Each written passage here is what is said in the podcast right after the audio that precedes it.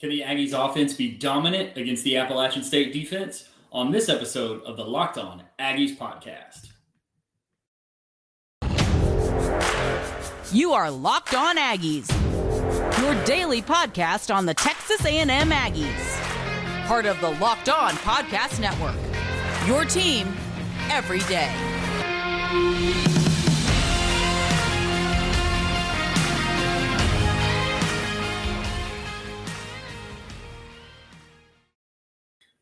What's up, everybody? Welcome back to the Locked On Aggies podcast, part of the Locked On Podcast Network, your team every day. I'm your host, Joey Ikes. Thanks so much for making Locked On Aggies your first listen. Today's show is brought to you by Bet Online. Bet Online has you covered this season with more props, odds, and lines than ever before. Bet Online, where the game starts.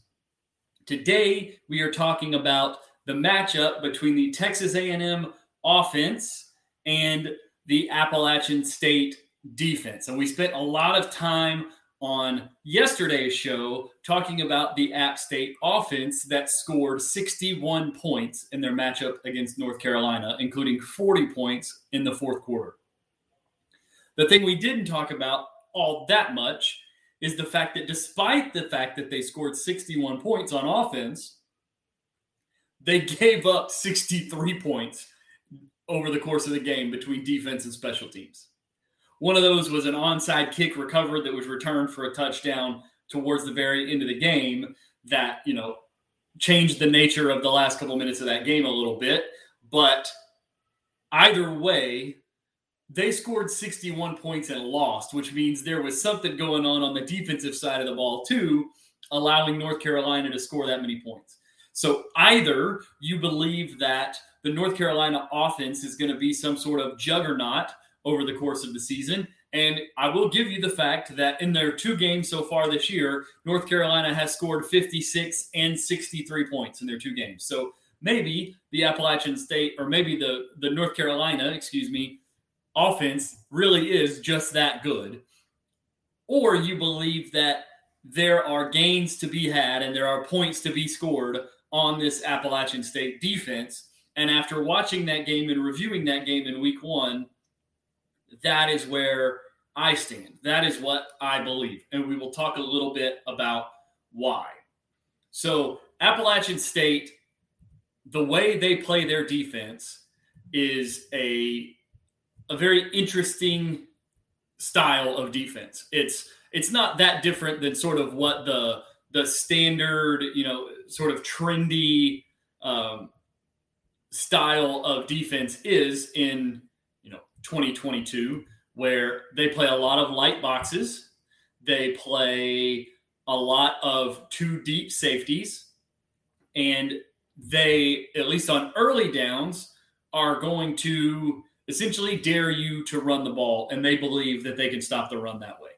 Uh, they do have a couple one of the things that they do that's similar to what Sam Houston did last week against A&M is they do slant and twist their fronts quite a bit. So this will be an opportunity for the A&M offensive line, hopefully featuring Bryce Foster. We'll see there. Hopefully featuring Layden Robinson full time on the interior. And hopefully those additions combined with a little bit of additional experience plus the, the game planning and the practice this week improves their ability to handle the line movement from the defensive line from Appalachian State. That's how they like to defend the run. They will also they love to bring the slot defender and one of their linebackers in pressure, both against the run game and against the pass game when they need a stop. So when they need a stop, they're going to play man coverage on the back end, and they're going to bring extra pressure.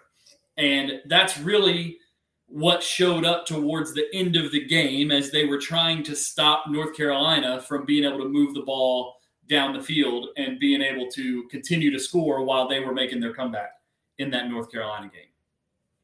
The problem is is that from a schematic standpoint, they ask a ton of their second level players.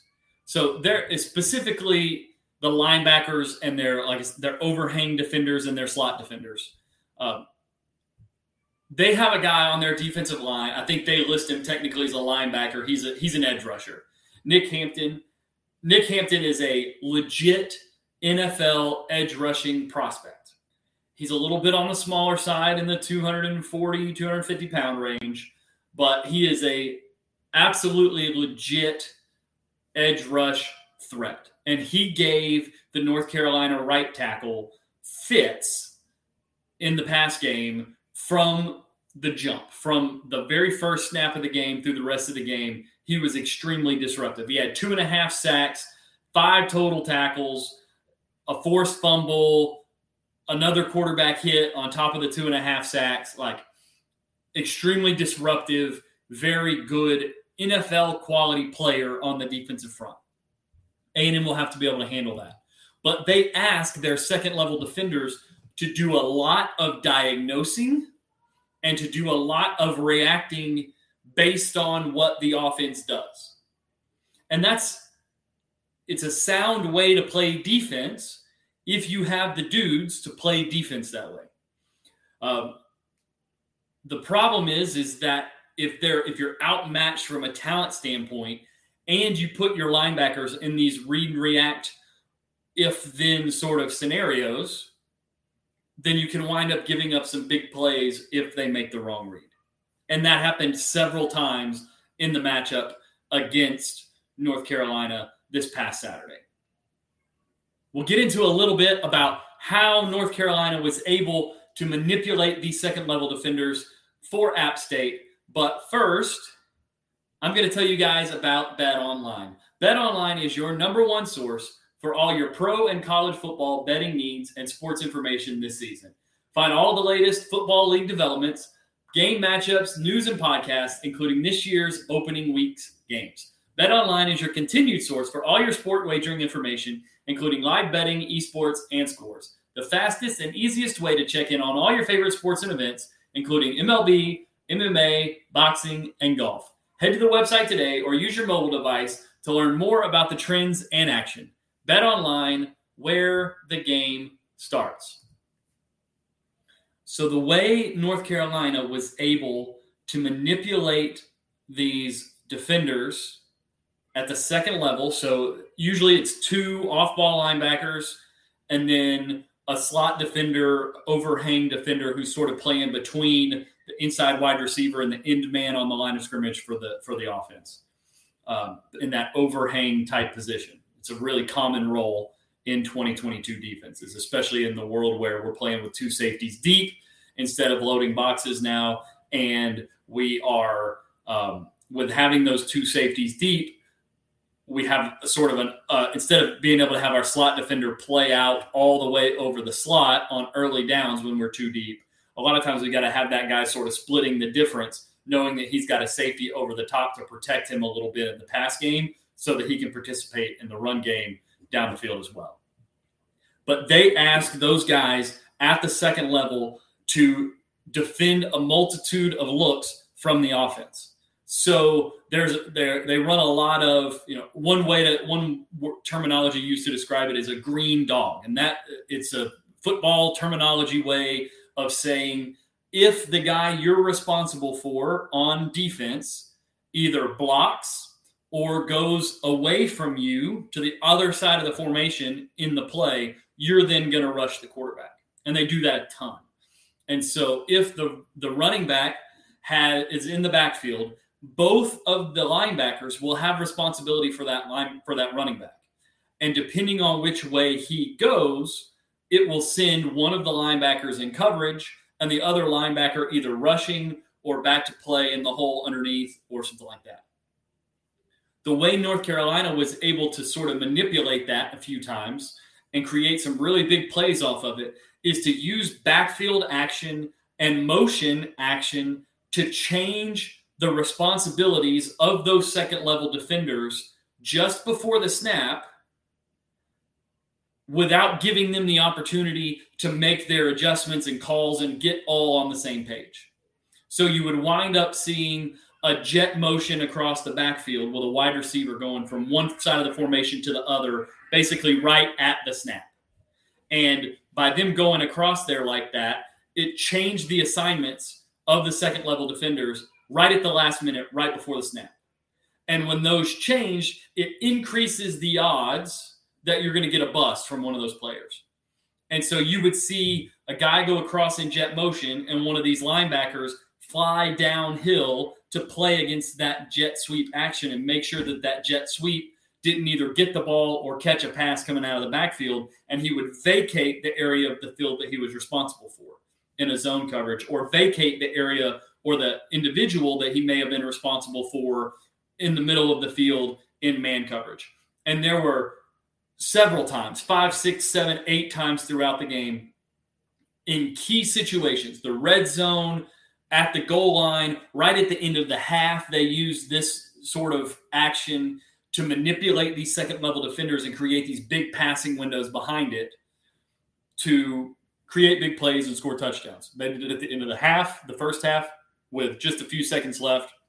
They did it again towards the end of the fourth quarter to give them one of their last touchdowns of the game. Um, and they also did it a couple of times to create lanes in the running game that turned into big explosive gains. So that technique using backfield action. I use the jet sweep example. There's also the example of the tight end um, taking a sift action or going from one side of the formation to the other immediately after the snap. And sometimes that's with the flow of the running back to serve as a lead blocker. Sometimes it's against the flow of the running back in sort of a split zone situation to try to block the in man on the line of scrimmage a little differently in a zone run game. Um, and sometimes it's in a play action game to get him out in the flat, the opposite side. But just again, to mess with those assignments from those linebackers and those overhang defenders to try to create opportunities for there to be space for the quarterback to work with. And it worked, needless to say, to the tune of 352 yards and four touchdowns from Drake Maye, the North Carolina t- uh, quarterback, along with 230 yards on 35 yards, or excuse me, 215 net yards on 35 carries by the North Carolina running backs and ball carriers. Caleb Hood, one of the running backs, carried the ball six times for 87 yards. Now, granted, one of those was a 71 yard run um, that put them down at the four yard line in the in the early fourth quarter that set them up for a touchdown. But still, the point is that those big plays are there. They had quarterback Drake Maye had a 27 yard run at one point. George Pettaway, another running back, had a 26 yard run. All three of those guys averaged over five and a half yards per carry. The team as a whole averaged over six yards per carry. They were able to essentially get whatever they wanted on defense or on offense from the App State defense by using this action in the backfield. And whenever they use just sort of straight play action, inside zone play action, um, or draw action to the running back without anybody crossing the formation, App State was able to handle that relatively well. They did use that action. They did use motion right before the snap, not quite jet motion, but a wide receiver motion from one side of the field to the other right before the snap on one play. And by doing that, it forced App State, or App State responded to that by rotating their safety. So the safety who was the deep safety in the middle of the field rotated to take that wide receiver who motioned across, and the safety who was over the wide receiver motioned to the middle of the field. And they were able to use that late motion to get that safety who went to the middle of the field to stop his feet against play action. And they were able to throw the ball over the top of him for a big play. So there are going to be opportunities for Evan Stewart and Ainias Smith and Chris Marshall and Yulkeith Brown and Chase Lane and Moose Muhammad, and we can name all of these wide receivers. Several of those names would be better than the best wide receiver that North Carolina has on their roster. And App State's going to have to handle all of them this week. Now, again, A&M's got to be able to protect it up. They will, like I said, they will bring pressure. And there were several times against North Carolina where they brought more guys than North Carolina could block.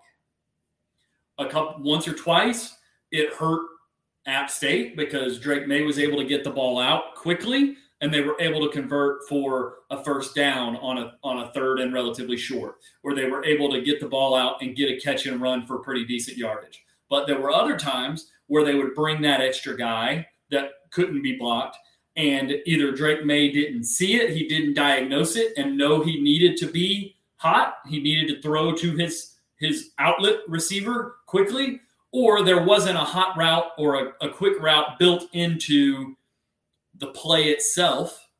And because of that, he was stuck in the pocket waiting for these downfield routes to develop and wound, wound up taking a couple of hits through a couple of incompletions in those sorts of situations. So A&M's got to be able to protect it up. Haynes King has to be able to see it coming. One of the things you see with this App State defense is when they're bringing a blitz from the secondary, when they're bringing pressure, the most most of the time it's going to be the guy playing the slot receiver when that guy is coming, they are going to stack a safety behind him or another defensive back aligned with that receiver. They're not really, there wasn't much late rotating and disguising happening associated with their pressures. They would have their defenders lined up in a certain way and be able to bring pressure from that look. But there wasn't a whole lot of late disguise other than who's coming. Um, the slot guy, it was relatively easy, you know, for me at least, sitting here watching it on on video. It was relatively easy for me to look at before a play and say, "Hey, this guy's probably coming because of the way they're aligned." Hopefully, it's they see that on tape too, and they give Haynes King the resources to see that and look for that. There was some pretty decent disguise from App State when the linebackers were coming as part of the pressure.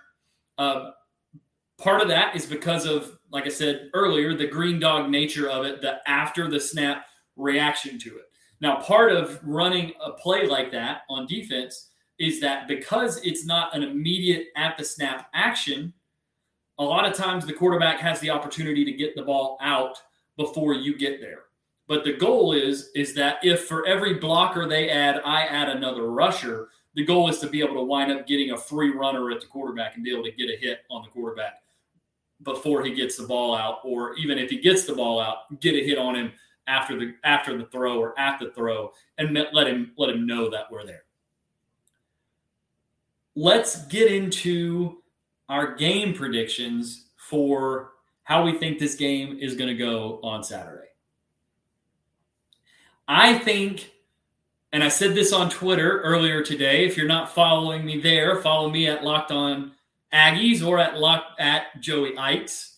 And I said this on Twitter earlier that my quote unquote hot take for the day for this week for this A&M App State game is that with no disrespect intended to App State, I think A&M beats App State this week more handily than they beat Sam Houston in week 1. And there are a few reasons why I feel that way. One is it's no longer the first game of the season. So it's no longer um, Haynes King's second full game. It's no longer all of these true freshmen's first college football game. Hopefully, fingers crossed, there's not a three hour rain delay in there to disrupt the rhythm of the game. Hopefully, we will get the return of a more stable interior offensive line for A&M and they will be able to protect and handle the movement up front from the Mountaineers defense. If they do that, I don't think App State has the playmakers in the back end or the coverage players in the back end in the secondary to be able to handle and play with and stay with these A&M wide receivers. I think Ainias Smith has another big day. I think Evan Stewart really puts a big imprint on this game. And I think that Haynes King is going to put up big numbers again, protect the football, hopefully, a little bit better. We'll see some progression, maybe avoid the one or two throws that you really hope to have back, make a little bit better decisions. I think the A&M defense is going to be able to handle the early down run game from App State that we talked about from the pistol sets with the traditional sort of inside and outside zone running game. I think A&M's defensive line will be able to own the line of scrimmage against App State, and the linebackers will run and make a bunch of tackles. Antonio Johnson and Demani Richardson will come downhill from their defensive back positions and make a bunch of tackles. I think A&M wins. We'll call it 42 to 7. I think they do give up some points for the first time this season, but I don't think the game is all that close. And I don't think, I think it will feel like a much more thorough victory than the game against Sam Houston did because I think they'll be able to run the ball a little better. They'll create some big plays running the ball and it will sort of ease everyone's mind and it will feel a little easier because of the way they're able to run the ball. And I think the defense will continue to play extremely well, but I do think App State will be able to put some points on the board. According to our friends at Bet Online, the spread is A&M minus 18. So if you are a uh, of if you are a gambling type, minus 18 is the line. My prediction is, like I said, 42 to seven. That tells you what you need to know about whether I think A&M covers the spread this week or not. Guys, thanks so much for joining me. That's the show for today. You can follow me on Twitter, like I said earlier, at Joey Ikes. You can follow the show at Locked On Aggies. You can follow us on YouTube. Please do that. Please subscribe to the show. We're trying to grow that channel, trying to get to a thousand subscribers by October 8th, just under a month from now, by the time we get to the Alabama game. So that's sort of the goal that we've set for the channel to get it to a thousand subscribers. We're at about 600 now. So I'd love to get it there to that thousand mark. So if you're listening on the audio side on Apple or uh, Spotify or Audacy or any of those places where you get your podcast, rate us and review us there. Give us a five star review and go head on over to your YouTube app or to your computer and go to YouTube. Find us on YouTube and click subscribe there. Like the videos, comment on the videos, get the conversation going there, and hit the little notification bell so you never miss one of our new videos. And now that you have made Locked On Aggies your first listen, get more on the SEC by listening to Locked On SEC as your second listen. Host Chris Gordy takes you around the SEC with local experts and great interviews around the SEC in 30 minutes or less. That's Locked On SEC. Make Locked On SEC your second listen every day. Thanks and enjoy this game. Gig 'em Aggies.